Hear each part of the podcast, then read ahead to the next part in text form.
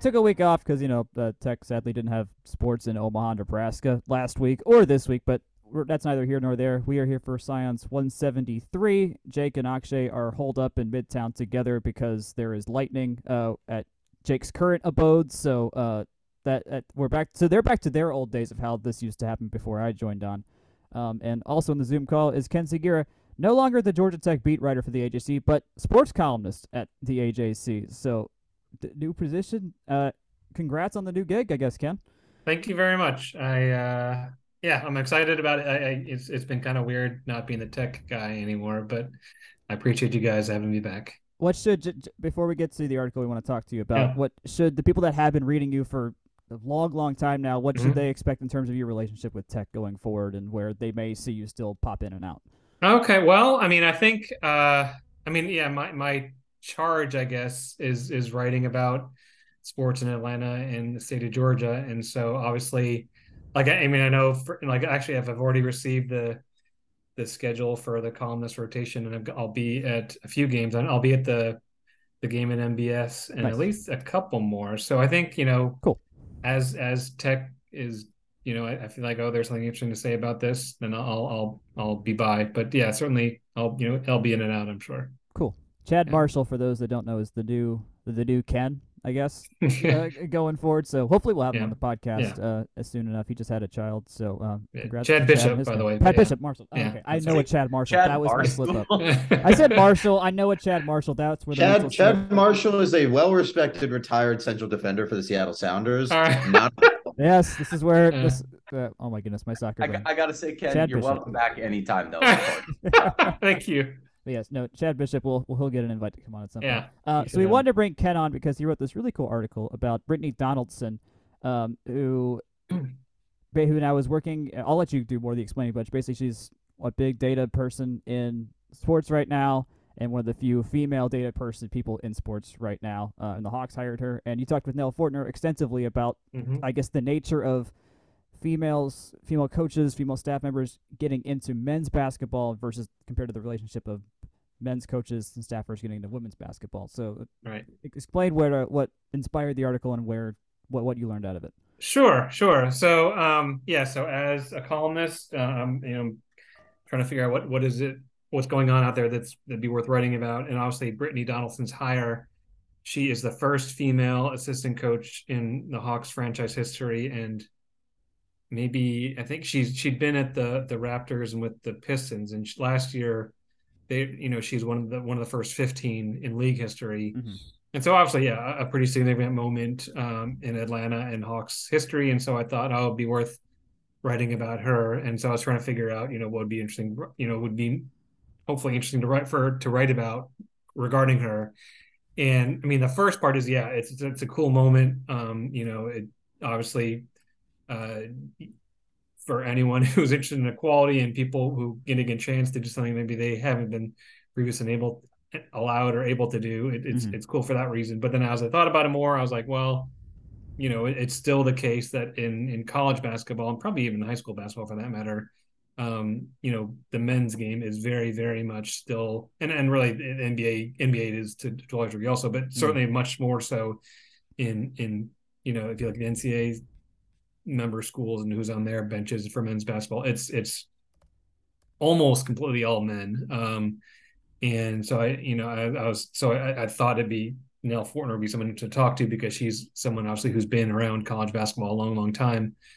And I was curious for her perspective. And you know, I think she she was interesting. She and a few other people were were optimistic that uh, that more women will get a chance uh, to coach on the men's side if that's something they desire uh, in in the in the future, in the near future, even. And but uh, there's one number. So, so I think like uh, just for the sake of perspective context, I think there's something like I think among assistant coaches in division one and also in NCAA six like 30 35 34 percent um uh the coaches are men Mhm. and on the in the women's game and on the men's side I forget what the numbers it was something like I know in division one like that there's uh, no women head coaches and like one out of every 222 I think Yeah. it was Yeah, that's what you're. Coaches I, I've, I have pulled up. yeah, Yeah, yeah. It was. are uh, are um are women Yeah. and um and obviously you know the point I made was, you know, you can argue if you want, which I wouldn't. You know, men are better suited to coach men, blah blah blah. But you mm-hmm. can't tell me that, you know, the ratio of qualified candidates, you know, for for an assistant coaching job in the men's basketball is 222 to one. I, I right. think it's probably a little less than that. So yeah, hopefully in time, um, those numbers will will adjust and and more women will get the chance that they, uh, deserve. And uh, yeah, so that was that was the thrust of it. That good for the Hawks, good for the NBA, but there's you know more work to do. It, it seemed like you talked to a, a bunch of interesting folks um, for it. I, I noticed um, oh my gosh, what's her name? Uh, Georgia State's beach volleyball head. Yeah, uh, Van, Van Fleet. Fleet. Yeah, yeah. Van Fleet. Um, just you know, in, in addition to obviously a, a, a, lot of basketball folks, so really, um, really a, a broad perspective. So did appreciate that.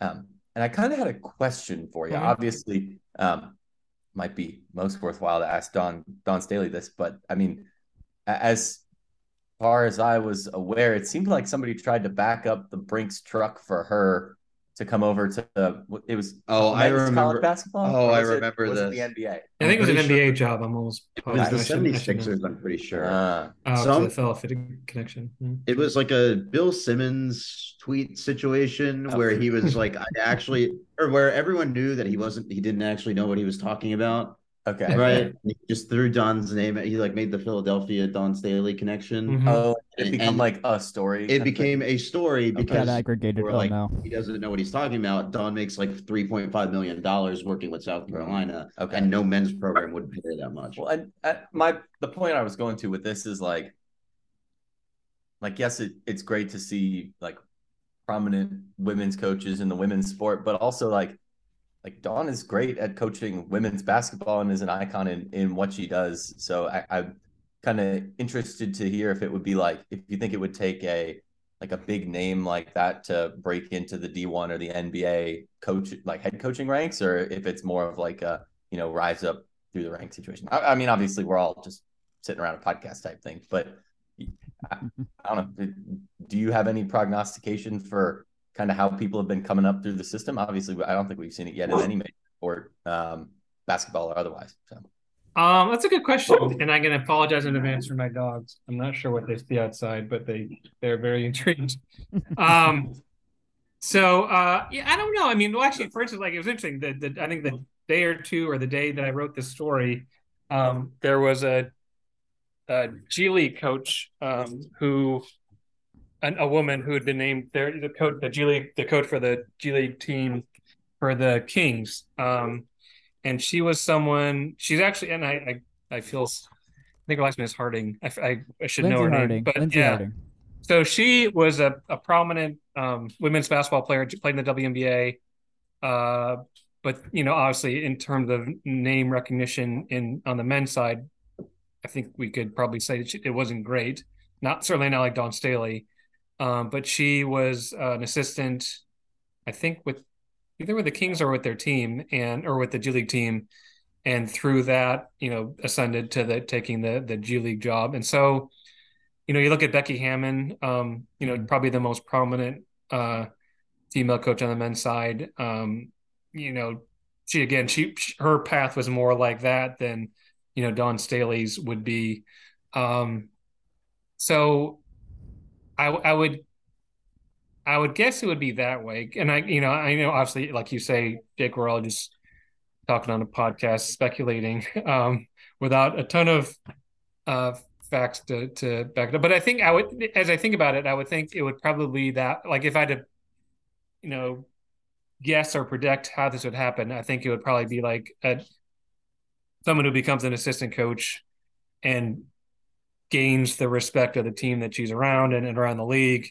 And, you know, uh, she ha- builds up enough credential, you know, credential on, you know, in the NBA or, or in, or in division one that, that people feel, you know, that decision makers feel comfortable. Okay. Yeah. She, she would fit as opposed to someone like Dawn Staley, who obviously, you know, there's no need to, to question her. I mean, all the credentials you want, but would be coming completely fresh into the men's side. And I could see where again, you know, the the the people making those decisions be like, oh, you know, we don't know if if she can do it or not. Like it was interesting. Like you know, I wrote a story about Becky Hammon, you know, and obviously this is someone who had been with the Spurs and and you know had the the backing of you know Gregg Popovich and all these other people. Um, you know, she was still being asked, you know, how do you think you can lead a men's team and and would would they respect you and those sorts of things? And so, if someone who's already proven herself on the med side is getting those questions, you know, how much more would you have those questions for someone you know coming from the WNBA or or a women's team in in, in Division One? So th- that'd be my that's how I would see it happening. But obviously, yeah. you know, who knows? I mean, if you know, I, I could certainly see why someone would want Dawn Staley to coach their NBA team. That would make yeah. a lot of sense. Yeah. Uh, Becky was, yeah, I think, I, the big example there. A lot of people thought probably should have been considered for the various openings that were available a couple three years ago, right, on the NBA front. And I mean, her granted the Aces are uh, both have this probably one of the best coaches out there and easily the best female roster in the states right now. So it makes sense why they're winning all the games that they're winning. Um, I mean, look, the NBA is just contractually obligated to hire from the same pool of 35 guys. Like I, that's just that's just what the case is. The, the NHL is the same. I was going to say the NFL gonna... feels like the same thing too. It's like, oh, Bill O'Brien, here he comes. but that's the thing, right? It, it, it, takes one it takes one team or one executive to have that sort of uh, leap of faith. it, it, they've got to take that leap um, and, and be courageous in that way as well. Like they have to be like, okay this person is is just as good as as good, if not better, as any other right. option that we have on the table. Um, and we're now not hiring from the same pool of 35 dudes who mm-hmm. are middle aged and like haven't played an NBA ball in 20 years and still think they know how the works, right? So, right. Um, it, yeah, it's, I, be, it's a tough road. To, it's like a t- it's a it's a tough road just to get because you can have the buy in of the roster, but then you get to the executive level and, and especially like those guys they see risk they're they're like very heightened in terms of risk aversion because it's their job on the line if the coach right. fails or something. right so yeah. um, it gets yeah it, it's it's tough um, but it that doesn't mean that it's impossible that doesn't mean someone shouldn't do it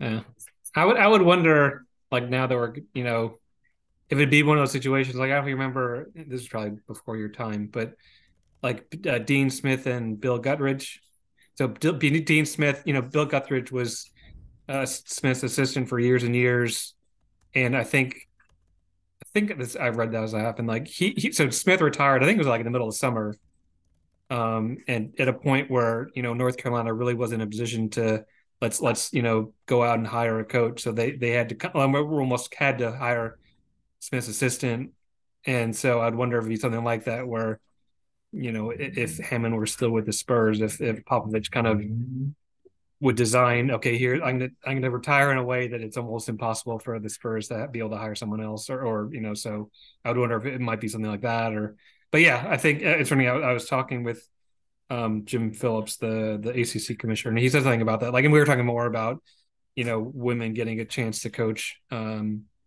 in Division One schools, and he thought it'll. He said, yeah, it kind of almost what exactly said. He said it'll take someone you know, who, who was confident, progressive, maybe has a little more, um, you know, is in a position where he can take a risk to hire, you know, to bring on someone who, who, you know, would be very different from from the mold. Um, but it's interesting. Like the one thing I thought, or one thing I thought, is that it's you know it's um it's almost kind of like a market inefficiency where you've got this you know half the half the pool, half the gender, yeah. half the world's yeah. population that you're completely ignoring just because oh we haven't done this before, or I'll take a lot of heat for it or whatever. But you know, there there got to be plenty people out there that women that that can do this job and do it well. So sure, yeah, yeah.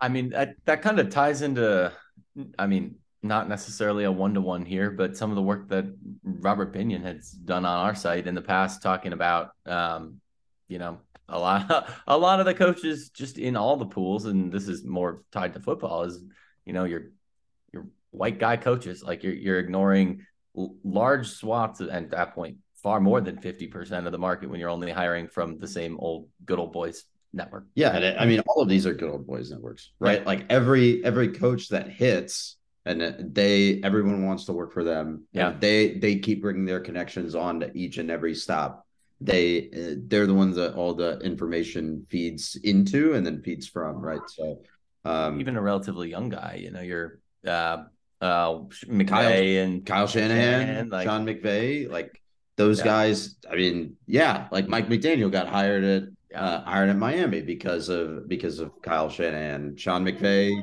it's a similar story, except I can't remember whose tree he's from. But Yeah. it you have to as They're all exec- entangled like old Rome, like old European empires at this point. The Belichick tree is the Shanahan tree, is the Right, right, right. McCarthy tree. It's all the same now. Right. And it's, I think part of that is that people think that there's an implicit layer of like competence and trust or trust in competence Right. from uh, a recommendation like that. Um, but part of it is just is is laziness, not to look at uh, not to look at a pool in its uh, entirety, right? And, and and the other part of it is bias, like it's an implicit bias. So um, it, I think, like we've been saying, it's going to take uh, an executive that is probably in their first couple of years of putting together a team um, and that is younger, that is probably that is more progressive, that is willing to take take hits, and then also if it if it doesn't work out, be willing to do it again Well, potentially. and and Right. at a team or an organization where it's like you got to rock the boat somehow, Yeah. kind of thing. Yeah. So it, it again, like I I- I think it's it's going to be tough, but someone will do it. Someone the person who does it will will profit off of it. Um. So yeah, probably. just I have to do- see. who- I do want to shift towards Nell specifically because she you mentioned she talked about how there may have been a but there may have been a door for her to go coach in the men's game at some point in her past, but didn't. Then did TV after Auburn did TV, came to Tech. We've rehearsed, we've rehashed that whole part of her career. Did what did did what did you learn about her career specifically, just to get this more Tech Georgia Tech focused about Sure. maybe where she thought her other paths may have gone, or Uh-huh. you kind of maybe just based on how she was talking about that, what kind of how she felt about that part of her career that she right. maybe could have done but didn't. Yeah. So uh, as we were talking, uh, I forget if I asked her specifically or she brought it up, but she said that at one point in her career she thought about, oh, maybe I'd like to coach on the men's side. And I, I to my to my regret, I wish I'd asked her like when exactly was it. My my sense of it was it was it wasn't like it was a couple of years ago. It was Mhm. you know probably towards the start of her career. Um, but you know, but she ch- chose against it. And actually, yeah, this was the interesting part. As I asked her, I was like, "Well, do you think part of the reason why you didn't was you looked at the industry and thought there's no way I'll get a chance?" And she's like, "Yeah, that's probably exactly what it was." And so it's not. But then the, the point I was making in, uh, in the story was that it, it's not like, you know, um, th- this was some great disservice to to basketball because she's done very very well, and you know it's been the women's. If if it were ever to happen, it- you know, it, in in but it's it's it's the women's games gain, and it's it's the men's game loss, men's games lost that someone who's obviously is is proven a coach as she is, you know, was was I wouldn't say denied, but certainly, you know, wasn't made welcome or pursued, I guess, for that Yeah. matter, to coach on the men's side. Um, so yeah, it's it's kind of interesting. What if?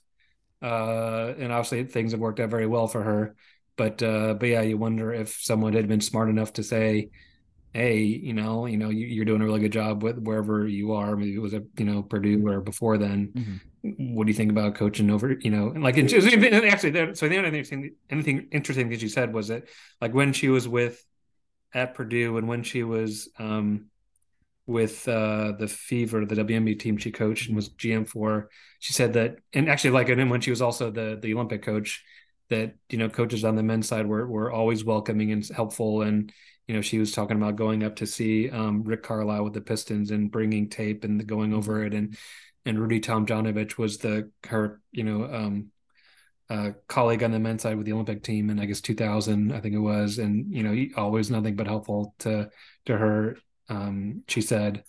But uh, but yeah it, it you know you, you wonder it'd be it'd be interesting to go back and find those guys and say hey you were around Nell Fortner she was clearly a good coach did you ever think oh well, maybe it'd be worth you know yeah. asking her about an opening but um but yeah but that I mean that was funny like and I, I I'm sure at that time it just the idea of it was it was just for I, I was going to say for better or worse, obviously for worse. It Yeah. was just not a possibility or not thought of as, and you know, yeah, I don't think it was. I guess the world ob- wasn't ready for it. Yeah, it wasn't inherently obvious. Like, oh, maybe the Fever's coach is good enough to you know, right, right. be a head Yeah. coach on a different team or something like Yeah, that. So, no, it's interesting. I, I mean, that makes me think. Of, I, I wonder how her and Damon Stoudemire get along this coming season, and if they do Yeah. shared learnings and stuff like Yeah, that between right. the two of them. Um, 'cause Yeah. I I'm mean- sure there's some defensive stuff that Nell can teach just about anybody that's ever coached on a basketball team. Really? So. Yeah.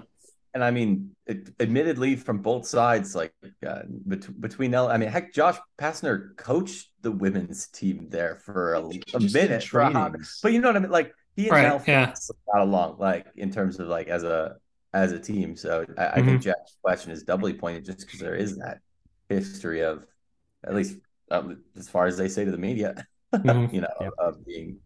I mean, they're colleagues. It's it's kind of Yeah. the point. Does anyone have any final words here before we move on? Last sentiments on basketball coaching in general.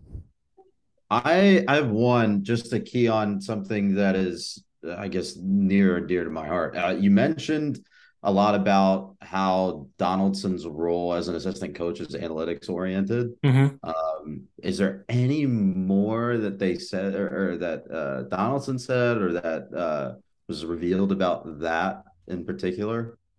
Uh, not. I mean, I, I, I actually didn't talk to her, um, and I haven't talked with any with the Hawks about her. I actually will. Um, hopefully, I'll have an opportunity sooner or later. But um, but I, yeah, to, to answer your question, no, I don't. I mean, I know, like you're saying, her, her background is very much in analytics, and I. But at the same time, I think it's a disservice to say she's an analytics person. I think you know she she was a coach on the bench for for the Pistons, yeah, the Pistons and the and the Raptors. So you know, there's there's more to it than that. But obviously, she's bringing that that bent, uh, which is which is um, yeah. It's I think obviously anytime you're able to add more elements of of understanding the game and and and finding ways to win, that's obviously um, going to be help.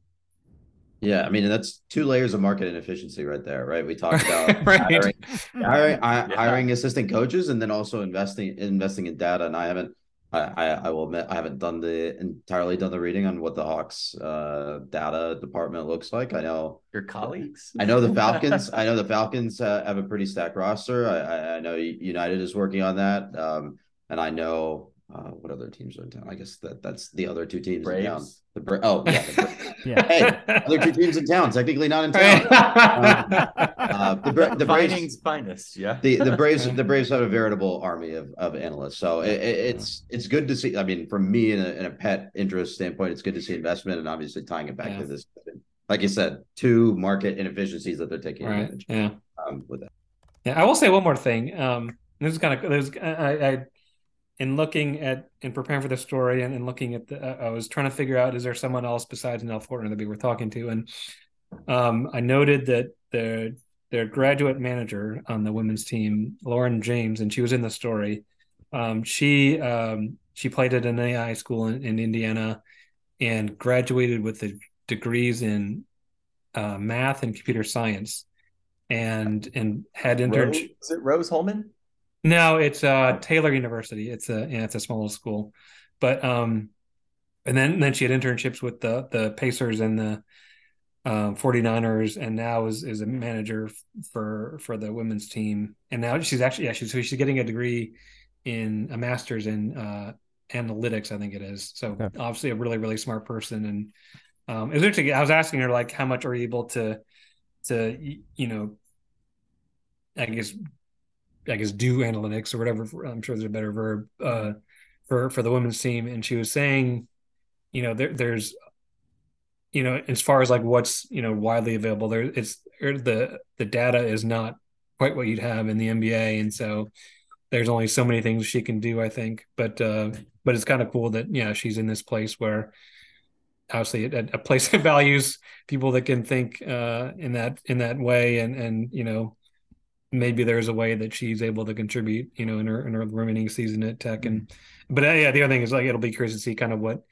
if she's able to follow a path like like Brittni Donaldson or whomever else, you know, now that you know a, more you know the there's more of a place for women, you know, marginally so, and but also be like you're saying, actually, there's you know, analytics is becoming more and more embraced. So we'll see. May- She may be the most. I mean, maybe maybe she'll be running a team in 20 years, and we'll say, "Gosh, I'm you know, remember when?" But uh, but yeah. So yeah, it was. Uh, I'm I'm glad I was able to talk with her. That's really cool. Um, Yeah. Thanks for thanks for writing that. That was just fun for us to think about as well. Oh, Uh, sure. Yeah. Before you leave, let's shift over to golf because I know you paid Mhm. attention somewhat to the to the big old golf stuff that happened with Tech and them getting darn so close to winning a title, and Yeah. Steelman getting darn so close to winning a title. Mhm. Um, so the, maybe the sad part about Steelman bogeying his last three holes in the individual title was him losing his Masters spot. Um, right. Right. but yeah. now Christo Lamprecht, Huh? uh, now R&A amateur champion status, has earned himself an invite to the Masters next year. He won the uh, they basically effectively won the British Amateur. Um, and so Right. he's in there. Um, he also did really good at the Arnold. He was I think he played the Arnold Palmer Cup too. Um, so he's Oh, had, that's right. Right. so he's had a couple Yeah, that was big it. big time stuff recently, and kind of Connor Howe and a couple of other guys are playing in other low, uh, smaller tours nationwide. So um, big big stuff for K- We'll have at least one yellow jacket in Augusta. There's usually two or three, four, depending on how the years go down. Um, right. But just in general, what did you take in from the end of the golf season of what you kept track of? Did you talk to any of them at the end or anything like that? Um, well, to answer that question, the answer is no. Uh, I, I was, I guess, I had a little bit moved on, and also I was on vacation, so I, I'll, I'll use those as, as excuses. But, um, but certainly, yeah. I mean, you know, um, anyone who knows Bruce Heppler just knows what a good guy he is, and and certainly his record at Tech speaks for itself. Um, you know, they're almost always in the like in- they're almost always in the NCAA tournament or the NCAA championships. Um, you know, they won a ton of ACC tournaments or championships, I guess they're called, or maybe they're tournaments. Something- but regardless, yeah, always in the top 10 you know just all americans left and right uh and and i think what's what's you know i'm not telling you guys anything new but when you particularly when you compare what he's done with any other team at tech uh in that time it, it's amazing and Yeah. you know if you know it- it'd be it'd be incredible if it was a stanford or at you know ucla or or wherever but you know i think all the more so at tech where where you know there as you guys hear and you guys know there there's challenges and obstacles and he's found a way to kind of to make it work and and they they've really got it rolling and so but the the one thing you know unfortunately that he has yet to accomplish or tech has yet to accomplish on his watch um is to win a national championship. So yeah i was i was actually i was uh on you know actually i was in japan so i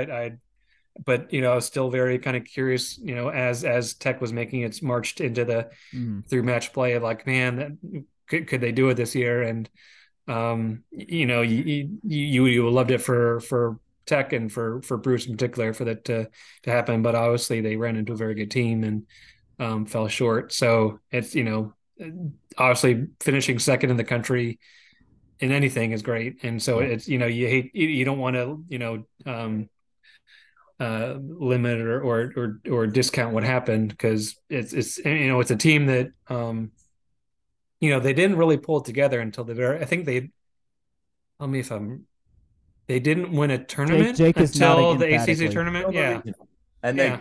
they they oh like ACC ACC tournament. right Yeah. yeah. Yeah, yeah Yeah. and then they they they you know they they went to the regional and and were dominant there and and played really well obviously at ncaa so um Yeah. another another really really good season for for the techman uh, tech golf team. But yeah the, the regarding christo um yeah i wrote something about him right around uh i guess as hours as they were going to ncaa's i think.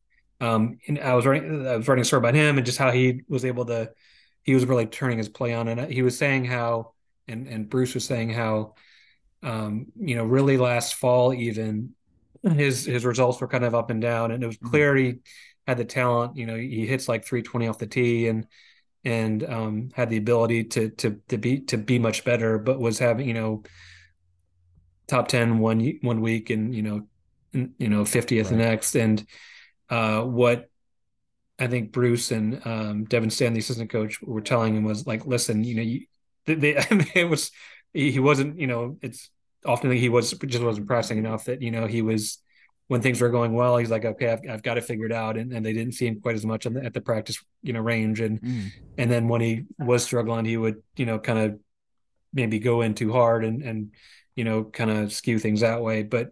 So at that point, you know, over the winter break and going forward, I think he was much more consistent in how he was working on his game, and and the results uh, followed. Um, and so the last thing I'll say about this is actually with that the Masters uh, this this past April, and um, I I believe yeah, Larry Mize, the 82, 83, 80, no, 86 is Jack. That's 84. I'm sorry, but uh, yeah, and a master champion in uh, in the 80s. Um, obviously that that incredible chip to beat Greg Norman. Mm-hmm. Um, uh, and he he so yeah, so he was the only tech player, former tech player at the Masters last year, and he was uh, he announced that he was not going to continue playing competitively um, at at the Masters. Mm-hmm. You know, he's in his 60s, and you know, just the the the amount he's playing and the length of the course where you know it was to the point where he just couldn't I, I just probably didn't feel like he could really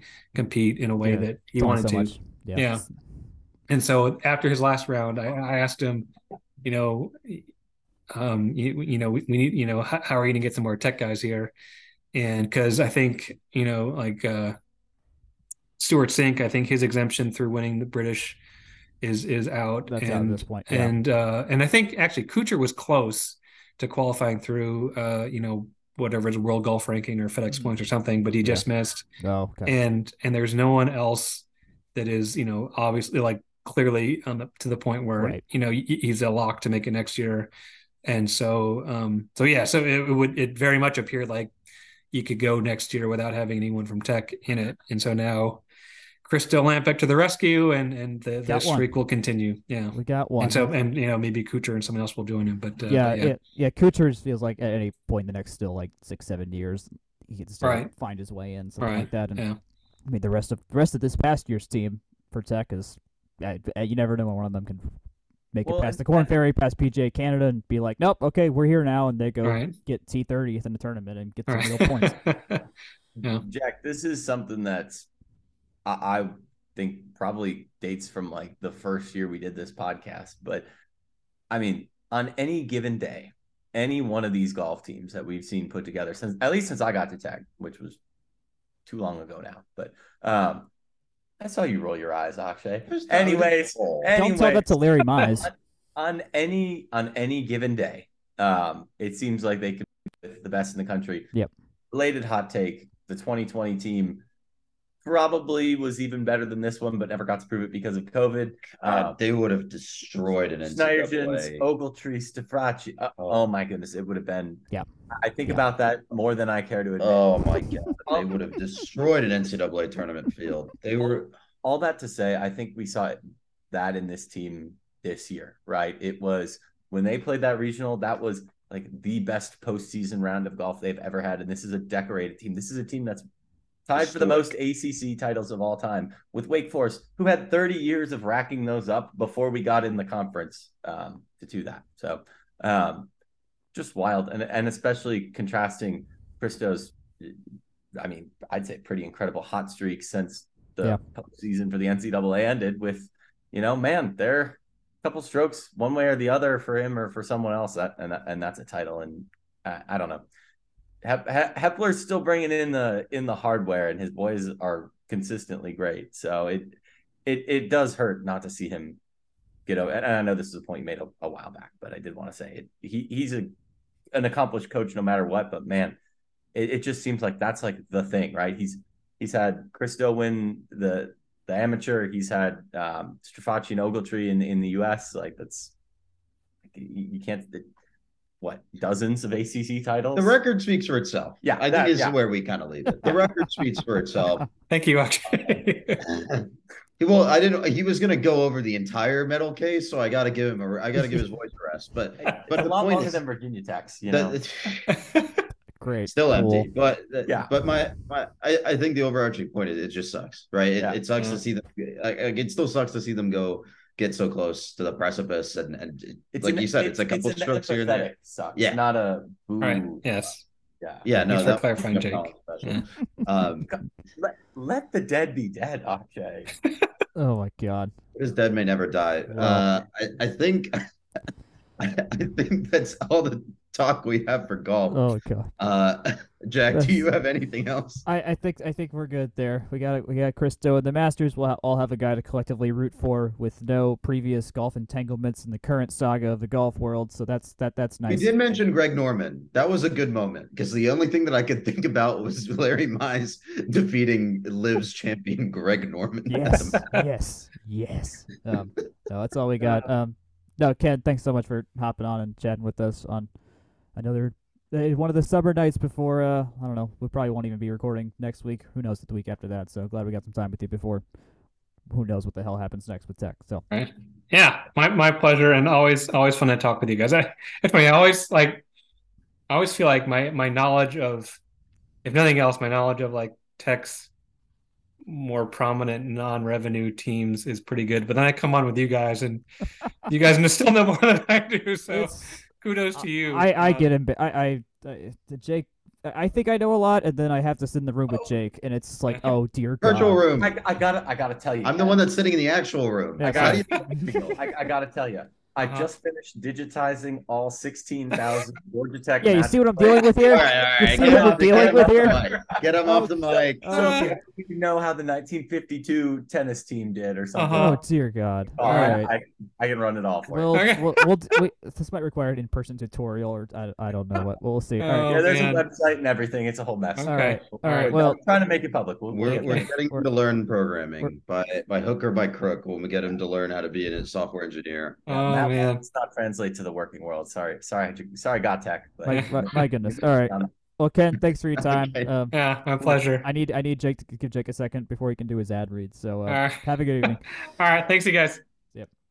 All right. I'm going to do the ad read because we're rolling on with this. Um, I think the biggest news for our favorite uh, podcast business, Section 103, has a clearance section. Now, I don't know if you gents saw that. But, uh, oh, That means you can get Section 103 for a, a great price. Um, I saw some ATL logo stuff there. The football over Atlanta, Georgia Tech. Go check it out. Um, because the thing about clearance, and I did see this in a tweet, so I feel comfortable saying it, means I think that there might be new stuff coming in, which is just as exciting. Not only can you get great products at a great price, uh, including t-shirts, sweatshirts, a whole variety. Um, a welcome to Atlanta skyline shirt. Yeah, get them while they're there. Um, hopefully that means we see some great stuff coming soon too, because you can get a great price here, and this is good stuff. I wear Section 103. Um, no, not more than I care to admit. I will loudly admit that I wear it all the time. He's not wearing it right now. though. I I have not been home since church, and that was at like nine this morning, so it's been a long day. But that being said, um, yes, uh, go check them out. Go check them out on clearance and uh, section103.com and at section 103 on Twitter. Uh, as not just this, but new things hopefully are in the pipeline, as well as always for shipping on orders over 70 bucks. Gents, back to you. All right, I will take back over the con for our. I guess this is the the Ides of the Summer episode. Let's talk about the newest campus plan, the newest iteration of the campus plan called the Comprehensive Campus Plan. There's a couple of different aspects to this, but it's been gestating for a couple years after the introduction of Angel Cabrera um, as institute president a couple of the factors here. We're looking at a bunch of strategic initiatives, um, a historic preservation plan, instructional space planning, landscape, stormwater, student athletic performance. There are a lot of pieces, so I'm just going to roll through these. Bobby Dodd, housing, midtown, the Midtown uh, connector cap, which I'm sure we've talked a lot about before. Put Um, a soccer stadium on it. Wait, what? the oh, uh, parking and transportation (PTS). Uh, there's a there's a plan for that. Th- Seriously, anything that you can think of in in a in relationship to Georgia Tech, there is a But the Greek center plan, the Greek sector plan, Akshay. Where I said anything. Uh, yeah, I said anything, anything. But there are a couple points that I uh, we wanted to touch on specifically uh, as part of this because no one has the time to go. Well, Jake has the time to go I- watch the I- one hour town hall. I I watched this after I get sitting through this being presented to me live, so I've really seen this twice. Okay. Um, actually let's start there i think this is a good place to, so you you had an opportunity to get to, to to walk through this presentation yes. What was the timeline the, the timeline for this like the developing this plan Let's also clarify who was giving this presentation and so who Also was getting presented to. Pod, so yeah, every it was- podcast is someone's first It was the architectures and consultants that do this. So my involvement in school was with the strategic plan. That was like one of the first plans uh, from this new administration, and that was high level, right? Pillars and thoughts and philosophies and things. And then you saw things like branding, and now you're seeing comprehensive campus plan.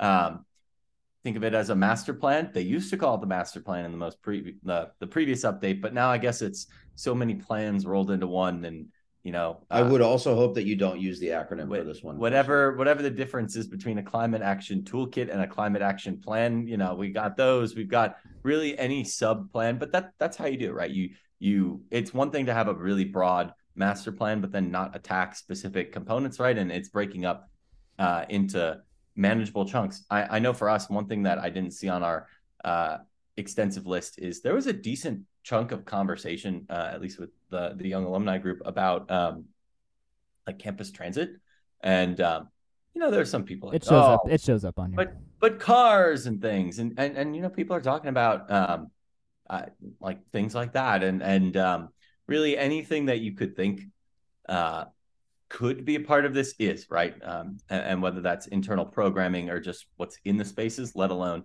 the spaces themselves. Because a lot of times you might think of a master plan and just think of it as boom here's what we're building. And it, it's not really that either right? It's not locking specific parts into specific parcels and specific uses into specific rooms. It's thinking about needs and thinking about um, you know what, what that long-term build out of Tech's campus looks like. And and it's something that even though the most recent master plan wasn't all that long ago um, in terms of focus in terms of how tech is trying to be connected into neighborhoods i mean science square wasn't really a glimmer in anyone's eyes um, even four or five years ago um, No.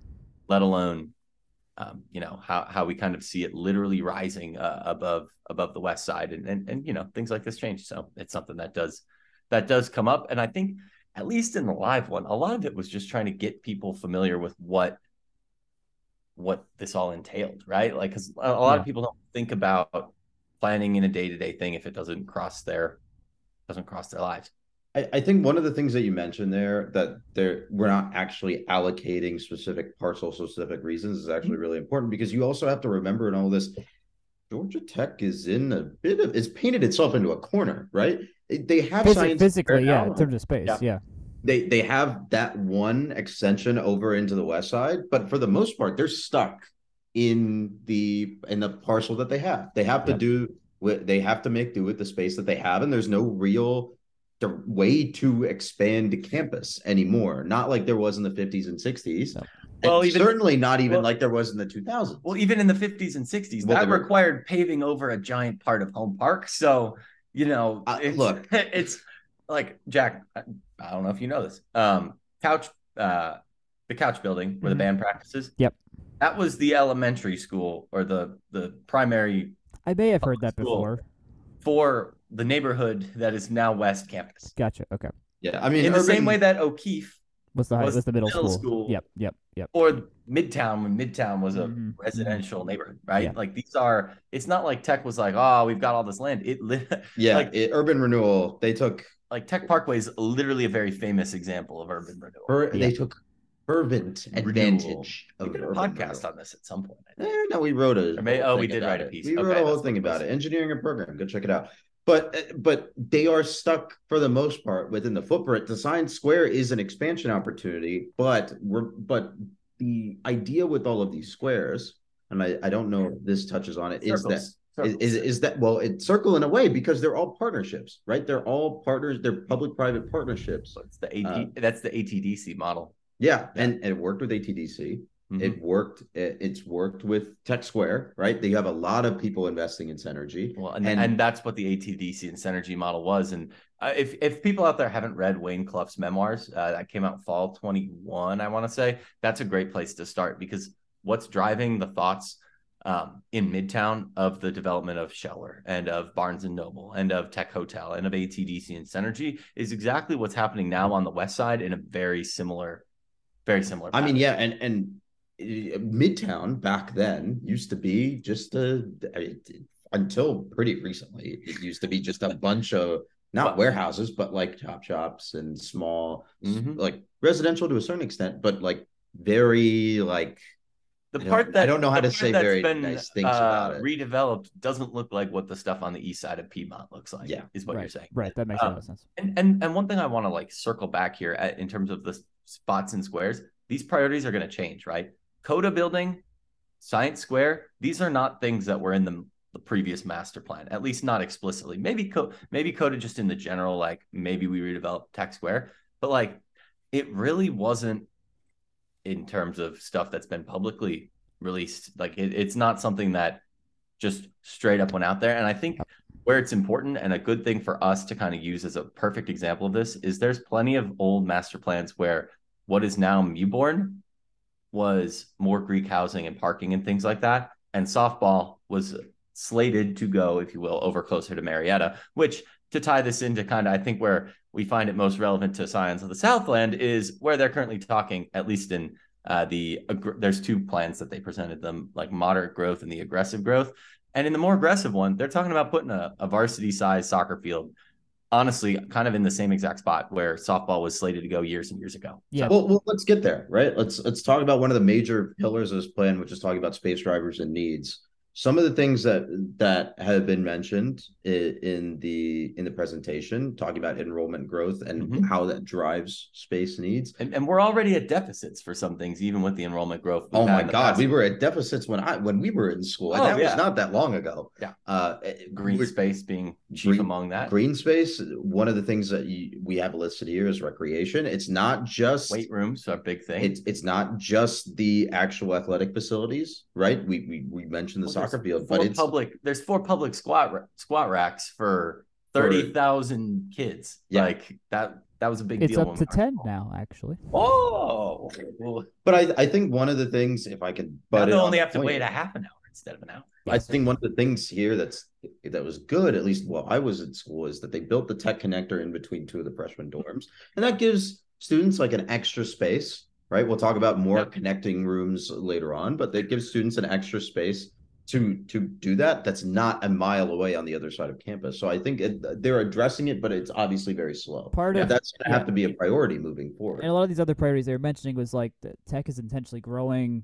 their student base like the, like the Yeah. number of people Yes. they want in midtown on campus they want that number to grow i've talked to rick clark about this we mentioned this on an episode i did with him about a month and a half ago they got some 4000 in it, people coming in um, and their goal was somewhere around 4k and they want to make that a larger number in terms of that's just undergrad that's not even transfer um, And Yep. even or, or graduates. So like that's a that's already a larger number that to 4K 4,000 times I don't know 4.5. You're talking about 20,000 just undergrads on campus, and they want that number to be bigger. And we I mean, don't even have at the space even right at seventy five percent of that, when I was a when I was a freshman, that they were running out of places to put freshmen. Right, Right, yeah. North Ave was is traditionally upperclassmen housing, but it's Yeah. having to be used for for more and more freshman housing Yeah. as more and more uh, as- as more and more kids are coming in, and Yep. also after Woody's was taken offline. What Uh, isn't taken offline? The, the housing part wasn't taken offline. I don't think so. it's it's gonna get taken No, off if it hasn't it's already. been- there were kids living it that I knew from swim club when I was a grad student. Okay, check that part. But Just at- the but dining hall was taken offline, and they're Yeah. building. They did announce uh, a new building going next to it. Finally, right? That's the first Yes. on-campus.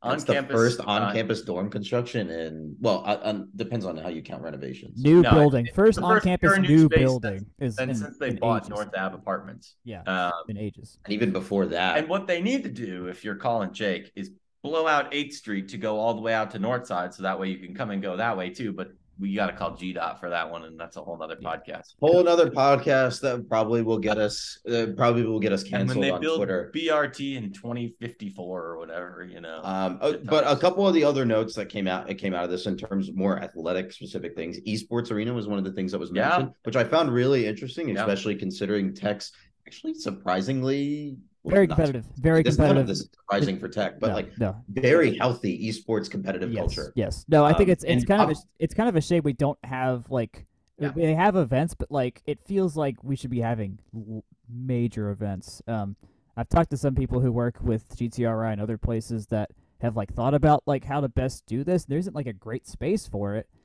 ideally you would use Turner hosts some. Ideally, sometimes what do you think? Ideally, you would use McCamish, but here's the problem: there's no loading dock at McCamish. So Nope, you that's can't why you truck don't in. get wreck ride outs. So you can't truck in. Oh, well, it's various. also- I mean, you can't I truck in anything basically. Like if you want to bring a lot of equipment in, you have to literally take it through the Can't get it down to doors that level. at the Mhm. top Yeah, 'cause and you can't get stare it down down. to court level. No, you have to take stairs and build it. You have to build infrastructure just to get things inside the building. So it's incredibly infeasible to do. I think like a really good LAN tournament that you Yeah. would, that Tech would kill at hosting. LAN and we party. I will Do it in O'Keefe. Tech, Do it in O'Keefe. I- the, the LAN parties that Tech could with host no air conditioning. is insane. Um, they're getting better on the air conditioning there, but um, point yeah, stands. but yeah, they Roof I mean, but done yet? they but they added. But I think here's the note here: is they're adding. They mentioned esports in the same breath as, as they did all the other recreational needs that they know students are going to have to get to add the green spaces. Because SAC Fields is only so good and used all the time by non-tech entities. The Burger Bowl is unusable half the year because it's either too dry or too wet. Um, And that's the thing too about the SAC fields is I love being a thing that the community can use, but if the tech community can't use it and they need this space, then like Yeah. sorry rec league soccer guys, Yeah. but you know, like intramural not intramural, uh like club ultimate frisbee needs that space. Yeah. Bye. I'll note that a lot of a lot of these green spaces they were thinking about they're they're that where they're going to be pos- ideally positioned is like behind Z Bar back on that Yep. west side of campus where there's that new building that's probably gonna that's gonna go up all behind the CRC Where we stuff wanted like to that. put the soccer stadium.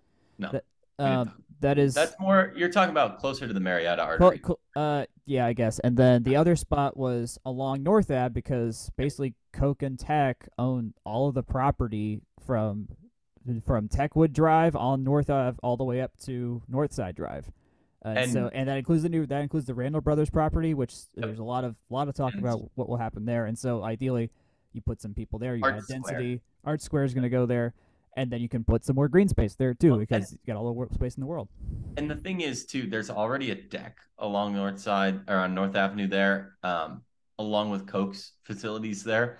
They have a big chunk of surface parking where the Burge Apartments used to be, where there has to be some sort of usable, activatable space. Oh, that, is it just that North green Ave. space that is a football parking deck? No, No. uh, no, no, no. That's Roosevelt Apartments that you're thinking of. That was Kablamo. Burge was uh, tech uh, building, but basically, where I'm going with this, one thing that they say a lot in this presentation is like tech lacks, and and they correctly noted that tech lacks a college town type area. Yeah. and they have all this land with disgusting use along the parking lots I just mentioned on North Avenue, the the grassy field you mentioned on North Avenue, but also like where HR and the post sorting building Oh, and yeah. like all those just like like kind of bleak looking buildings. There's a lot of across, like, potential thumbs for up those Soviet spots. architecture. Yeah. Yeah. Yeah. big brick with no windows, you know. There's Yeah. there's a lot of spaces that can be activated, repurposed, reused in into a way to do placemaking, which tech in the core has done a phenomenal job of. I mean, I think we, based on our various years that we became associated with tech, we failed to, failed to realize that like very recently outside of Van Leer was just like parking lot and streets. Yeah. And like that Atlantic was- Atlantic went all the way up to 10th and it was Mhm. just a road. You can see it on Oh, yeah. Google Google Earth. It was 2007. That was not that long ago. The ago. Coke was a No. parking like In 2007, Yeah. also a parking lot. Yeah. So Yeah. th- there's and, a, and there's that's an the power of master planning this kind of stuff though right like Mhm. eco commons has been a drawn out process but it's something that they've done piece by piece as renovations have come up you know getting rid of the old nuclear reactor site putting in parking decks so they can take out parking spots. And you know maybe we try and find ways to encourage other mode shift but it's atlanta so we need a lot of help with that. That's not something tech can Well, do on, on its own. I mean, but when you scoop all that land together, put it in a parking deck, and maybe have some uses there, like the research that they put on the front of um, the Dalney Street deck or the one in Tech Square um, by the hotel. You know how there's like the the cladding, there's like offices on the side, but the hotel deck is behind it. You know, stuff like that, Yeah. where it's you know, activatable space. you're activate, yeah, and people are coming and going, and bam, now you have this eco commons because it's not, you know, a bunch of acres of crumbly asphalt. yes, Like, yes. that holds a bunch of police cars behind And the wrecked cars- trailer, yeah, right. it wasn't. It wasn't. I want to be specific though. We mentioned, like we, we brought up the soccer field idea. the, the they mentioned in the presentation, which this is public to like watch, like and anyone Yeah. can go find this. This is not secret information that we're talking about here. And this is why we held off on doing this till after I found a public one of these because I was like, eh, we should probably make sure that it's So something that this we is the you can just you can find this. It's on their strategy, their, their long term plan page. But they the one of the slides does include a sketch of where a NCAA regulation soccer field would go. They put it Yep. in right behind the CRC, like across from Techwood Techwood Tech Parkway. Tech like, Parkway, right behind- Marietta Artery. right behind it, there are buildings that exist there right now. Um, so that's the thing they would have to be able to get on. They did not say in So any like way, the shape, or Wells Fargo. no, No, no, no, no, no, no, no, no, further. CRC, CRC. Where the flyover ramp is from Northside. Oh Yeah, yeah, yeah, that's yeah. gonna be a Yeah. project, huh? No, but south of there, it's not like on top of the Uh, flyover. So I'll be uh, to be very very specific. They in no way, shape, or form said that was definite. It was just a sketch. It wasn't even a confirmation of that there would even be Nothing is and added a team or anything like that. It was just like that. We just know this probably is a thing we should think about. So they just put that there as an as a for example more than anything, and to also demonstrate that you can fit various sized fields along there. So to give it just a demonstration of what was feasible for with the property at the time. Yep. Uh, just to sort of round out some of these other space drivers, we talked a lot about just growth, like student life and athletics growth needs. I Yep. think, or, or growth drivers. Along with that, um, we mentioned connection spaces earlier, like the tech connector in the middle of in the middle of uh, uh, Glenn and Towers. Um, there was also an opportunity to build some more resources, like a, there was a mention of a teaching kitchen, Mhm. um, building specifically for um, the counseling center. Right, that's become Yeah. uh, that's That will easily be one of the most important buildings on campus as And, soon as and they get they, built. they easily. acknowledged um, the Peters Park dilemma of how Yes. that land was bequeathed Yes. for active space and ah we got cute and whenever we built Peters Park you could put basketball courts on top. It's like, well, that's not really how that works. No, no. Yeah. And the tennis courts are Um, pretty bad there too. So not even yeah. flat. Those, not Oh, even yeah, flat. those are So going to need bad. to be repaved. Yeah, they Yeah. mentioned that Um, too. There was some mention also just of the e- ecology and um, stormwater collection. Uh, I'm not a, a super expert on the topography of uh, Atlanta and Georgia Tech in particular, um, but that tying into how Tech eventually is planning to be uh, more climate friendly and more carbon neutral. We saw that with the Eco Commons, Mhm. right? Being able to basically be what was it? Is carbon positive? Right. Yes, Yeah, carbon between positive. Kendeda and Kendeda Eco and College, it's Data carbon building positive. carbon yeah. positive Yeah, Yep. right? yeah. So opportunities like that. I I think if, uh, going along with that, you mentioned mobility, right? Putting more things underneath these parking decks that are just taking up space, Yeah. and offering more o- opportunities for for mobility. I think one of the big quotes. Or one of the big ideas that was mentioned from the presentation is that a lot of trips on campus, I think the the number or the phrasing is most trips on campus don't occur where current transit options go, Correct. Yeah. right? Your Yep. stinger buses don't have, go. yeah. If you watch it, if you watch it, they have a really cool map, and like the Yep. bus routes are just along first. They make they make the circle Yep. around campus and go to Tech Square. The biggest routes are cut through right through Tech Green, just wherever the walkways are. All the, it's the walkways. It's all the walkways. Yep. It's not the roads. Um, Right. Well, and that's that's where the. Tech Square Express was such a like a game changing Right, yeah. concept or idea. Is like, oh, we're taking people from the center of campus to Tech Square, which is what they actually want to do, rather than fight their way to a blue Correct. route and Yeah. get to the corner and not even get all the way to Tech Square. Yeah, Yeah, I, yeah. I, I think this is an op- it's an, another opportunity to be multimodal, right? I think Mhm. one of the major failures with the scooter thing is Yeah. that they were everywhere. Yeah. Right. They were in un, they were not in designated locations like Atlanta. I Mhm. mean, this was also You never knew where you could find them. you never knew where you could find them, and you all they were also just a strewn across. Yep. Right. They were everywhere. This is an opportunity to say, okay, we will still do scooters, but we're going to have them in these designated locations in these parking decks. And now you can get out of your car if you're maybe if Mhm. you're a commuter student Yeah. or a faculty member or something like maybe faculty member's not going to take, Yeah. a, take Yeah. a scooter. and they mentioned them- and they mentioned that uh for the faculty especially like most of them still prefer the majority of them still prefer to come to campus from by car And a lot of Um, them live in burbs where they have to. and they have to Like, yeah but then when they get here they're like no we don't want to have to drive on campus though which makes perfect sense everything's close enough you shouldn't need to drive and add No- extra No one should ever want to drive on. exactly drive. so It's yeah terrible. basically and they they had this i basically the idea also is that they're not going to add any new parking like one of the definite parts of this plan is there will be not there will be no net new parking but One the thing- idea of using the decks as like a pivot point for other kinds of transportation on campus outside of your feet if you want something else Well, and one thing there too that they actually acknowledged, which I thought was like, wow, about time, was the fact that North Avenue MARTA station exists too. And if Yeah. you think about Yeah. this is a this is my go-to example for this. The 36 bus route is at one end starts at Midtown and goes to Decatur Station. The amount of people who will take that end to end are probably very few, right? If, many, if you're in many. Midtown and you're trying to get to Decatur Station, you're probably going to take MARTA to MARTA or whatever. Um, but what it does allow is at both ends there's a center of gravity, right? Um, and and whether that's Tech Square Express going from Scheller to the Kolk and back. But if you're talking about getting people from off campus, if you're going North Ave, boom, right to the student center, CRC, biotech, Midtown or Scheller Midtown, suddenly you've tied together nodes along the whole thing, making it a more effective system. And that's they've talked about that with bikes too. And I think this is not even a master plan. I think this is like already going ahead is the eventual um, first Ave cycle track where they're just Mm. trying to make it so you know you can go all the way from the Path Parkway at, at Luckie Street at Tech Parkway and boom to Midtown, right? You're Nice. creating a network, Yeah. and that network effect is something that you see whether it's walking, biking, heck, it, wor- it works for cars too. If you make it easier to drive and there's more places where people can effectively and safely do that, Yeah. they're going to do that. It's how you, it's how people make choices, right? If I can make one joke in your very serious statement, what do you think happens first? The Beltline or the uh, East Side um the Beltline extension or not the Beltline streetcar extension, the East Side streetcar extension or campus light rail? East Side Beltline extension. You're not playing along with my Yeah. Joke. it's in like final design. It is campus final- light rail. You're The not belt, the playing belt along line's with happening. my Yeah, joke. that's it. It That's was a happening. I, I would love to see camp. There's just places that need it in the city more. And this is where I put on my tinfoil hat and say, if you just built like little sky train type or plane train type things coming off of all the Met- MARTA stops, like two stops, woo, you'd cover so much. That's ski- more. such a Chicago thing of you to say. The ski lift up Freshman Hill needs to happen. I'm just it- it- Exactly. It, needs to happen. No, no, no, no, no, no, no, no. They not- get nothing. They walk.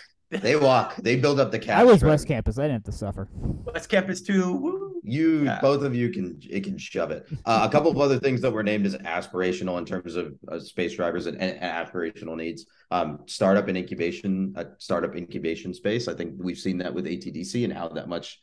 I mean, we can make faces about it. I just watched you make one, but like I think part of that, part of Georgia Tech's success, especially on the tech tech square side, has been investing in in startups and startup culture and Yeah. developing that with the rest of Atlanta. So there is a you know that that's a possible investment that they can continue to make um other a couple other things that would be more community focused the community gateway center i'm not entirely sure um all of what that would entail but again Yeah, more you didn't- outreach They didn't give any details. more but- yeah. more connecting with the city of atlanta is always going to be welcome to me Yeah. um a student welcome center which i, I want to come back to in a minute thought that was in the new student. again i want to i want to come back Maybe. to that Uh, yeah, I'm not too sure about that. um, the the affi- affinity group housing, I think we've seen pretty successful experiments with some of the freshmen, the freshman not leadership organization, but Uh, like the living- uh, housing. LLCs. yeah. Um, the, yeah, that I forgot what the acronym was. Um, non first year student housing, so continuing to like renovate North Ave or invest in other spaces like GLC, Hmm. right? Um, uh, more campus police facilities, more multi-use spaces, more tech connector style spaces, Yep. uh, and gender neutral bathrooms. So that's that's kind of what they're looking at in terms of what drives space. Um, renovations is a, is a good point, um, and I'll come back. Uh, I promise this will tie back to the welcome center thing. We talked um, the paper museum building, which I don't. The paper choice center. I don't know what's in paper there anymore. It's a paper museum. It's just a museum now. I No, think. there's like They have class. they have some the- classes there. Um, there's some book binding, like old his, old book preserving things that happen there as well. Yeah. these are I took places- a paper making class there for one of my English 1102 lectures. That was interesting. But but these are the buildings that are slated for renovation. So Paper Yeah. Museum, Cherry Emerson, Guggenheim. So aerospace will finally get a renovated building for the first time. And in Cherry multiple Emerson is like lifetimes. active right now too. Like that's been going on for Yeah. a while, Oh yeah, there's been fences up. a haven't long there? time. yeah. Skiles might uh, Skiles might finally cease to be hurricane proof. Uh, Van Leer, uh, parts of its insides have already been renovated, so Mhm. this is adding adding to that um, as well. Bunger Henry architecture, which is That's an interesting space. it, it- there- there's some irony in doing a renovation for an architecture school building. Mhm. Um, couch, which we've discussed earlier, and uh, and the sustainable thermal systems lab, which actually I'm not. I don't know where that is. honestly. It was on the I- list. I just wrote it down. I, I, I, assume that's what it's Google. That's what Google Maps. To, I, this is a building on the other side of North Ave. This is just, that's just what the map Yeah, it's it's on the it's in the Naratep. yeah, Mm. yeah. Interesting. But I want to come back to the, the student welcome center thing as part of the campus center renovation because one of the things that when the renovations to, or the discussions to build the rec garage were going on is the the idea of the campus center was oh we're going to start Doing we're going tours here. one of the Yeah. major ideas was oh the wreck would be in this display case in the central Yes. part of the campus center which it didn't end up but but not to the point. point and we would start tours from this massive welcome center in the middle of campus instead of them being starting from the bill moore student success center Right. out by out by the stadium it's interesting to see that mentioned here well know that those facts and then see this mentioned here as an aside in the actual What I what, what so so here's my thought here is that they run the tours out of there, but they start the tours just in the theater in there. There's not like a dedicated, hey, you've never been to tech before. Here's like an info station, like like like a welcome center when you cross a state line, like when you go to Florida, you have the orange juice station, It's basically. white and gold and like you know. yeah, that we don't like have a space for like the student center doesn't have that there. Like there is the general info desk, but there isn't a hey, you're touring campus kind of like I brochure wonder if that table. got cut. That's my thing. I wonder if it got cut. Um, so like that's what I that's what I think. That's what somebody who saw old versions of those. Yeah, or it at was- least yeah. was in old It discussions. had to have gotten cut. Yeah, That's- yeah, no, no, no. Because I remember because there, there was like a the wreck in a glass case. And they showed us like Northwestern's like yeah, that- purple that's and the white. That's yeah. the thing I was thinking Yeah. because they showed they, they like showed us that picture and then they were like, okay, here's the wreck in a glass case. The tour guide like facility is right next to it. They're Yeah. starting tours right in front of the wreck. They're talking about the history of the wreck, and then they'll walk back out Yeah. to the rest of the campus. They're already in the middle. they do that in the sense that like the tours technically are starting like in the built like the room adjacent to it if you Yeah. include the student center, but it's not. There isn't a specific touring pit stop area in any of the buildings on campus right now. I I think investing in that is going to be yeah. I I, think we sort of stated it right. I mean, the Mhm. entire conceit of some of our podcast episodes is and an entire conceit of the series is, is like in, Mhm. introducing people to introducing people to tech and showing how how cool it is.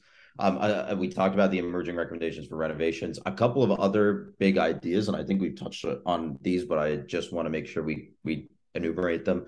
Um, and continuing to invest in the core, like that main part of campus around around Tech Green um, making sure that we connect back to the southwestern parts of the city. We have Yep. Science Square. We want to build a bridge over the, I think it's Tech Parkway and and North Ave, Well, right? not just that, you have got that big gash with the railroad tracks and all these buildings that don't that that eventually that that effectively form kind of a wall, yes, to the train tracks, but just even to Marietta. Like it, it campus is basically like Tech Tech Parkway is kind of here be dragons, kind of yeah, Sure, and I think know. this is something that's come up in a couple of other different uh, mediums too, right? We've Yeah. talked about tech, and, and we said this before. Tech is sort of walled off in the amount of space it can actually expand to. It's never going to have that college town feel because it doesn't have infinite space to gobble up. No, that's right? It's stuck for the most part. It's stuck I within would- its four I walls. I would argue that the college town feel is a, a thing of density and not having space. But like, if you look what Clemson has done in the last thirty years of their building, it's just whoosh, like way out the wall. Or Aub- kind of,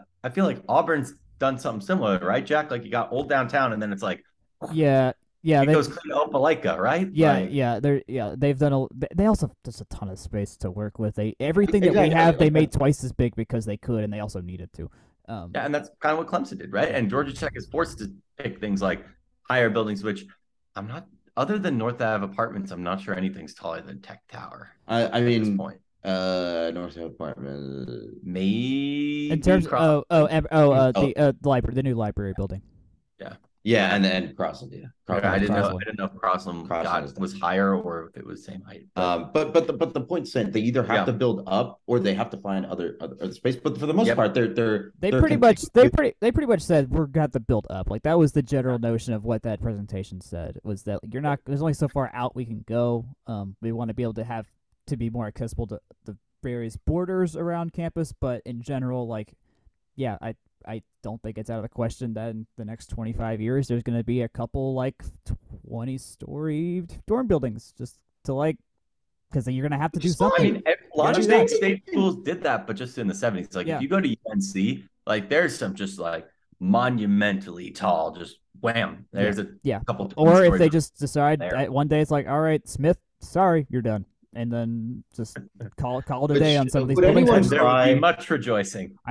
maybe Don't cry for me, Smith Gentina. And happy was the land, but uh, the, yeah. And specific they yeah, and specifically they also had bridges that they were thinking about, Yep. uh, like adding in, in those western parts to connect Well, to and- Science and Square and the other parts of campus that aren't on, touched on. on as much. that point, we've talked about the west side a number of times. The old Bankhead Avenue, so Hollowell Parkway used to be called Banquet, Bankhead Avenue, and it used to go straight into um, basically what is now the Marietta Artery. And for a long time, the, the old bridge was just sitting over the tracks, abandoned. Um, and I can confirm because I drove past this last week.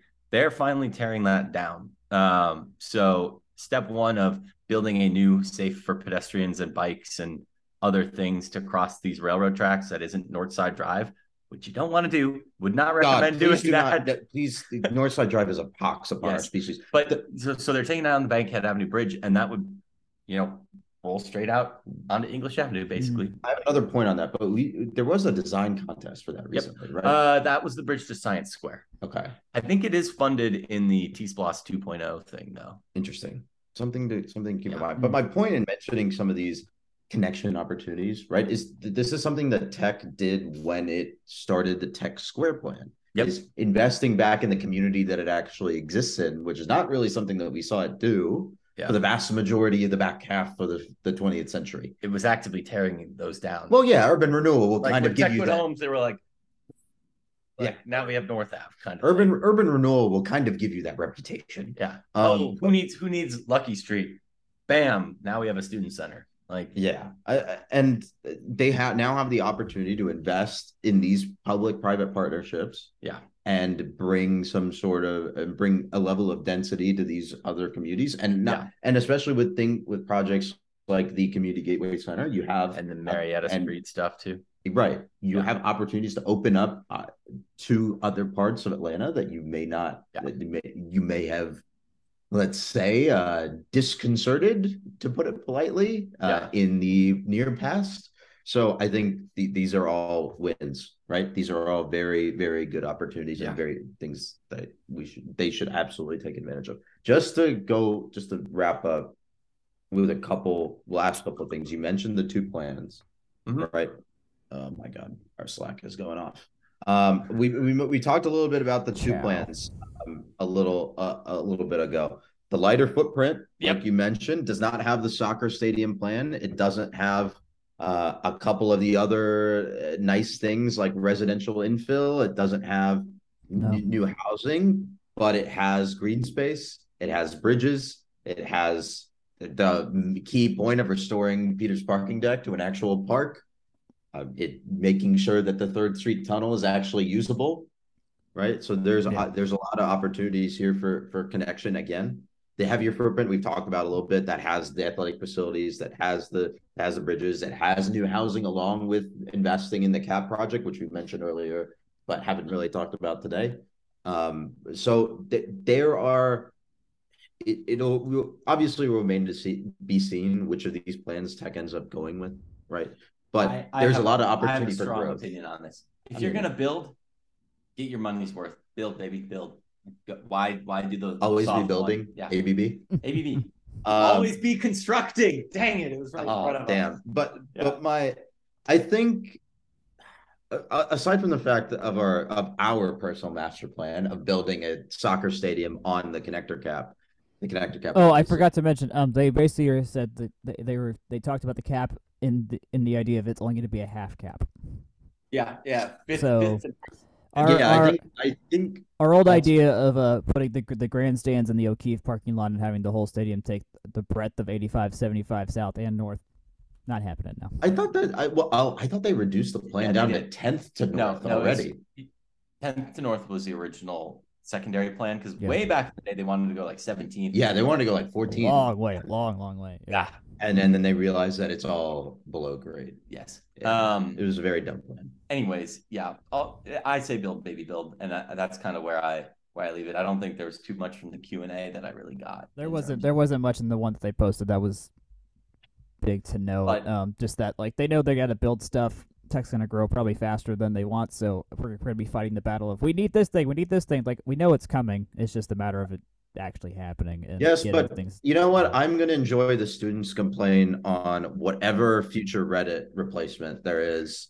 They're going to continually complain about campus services and not know that any of this exists. But now they have an opportunity to listen to this Yeah. and learn.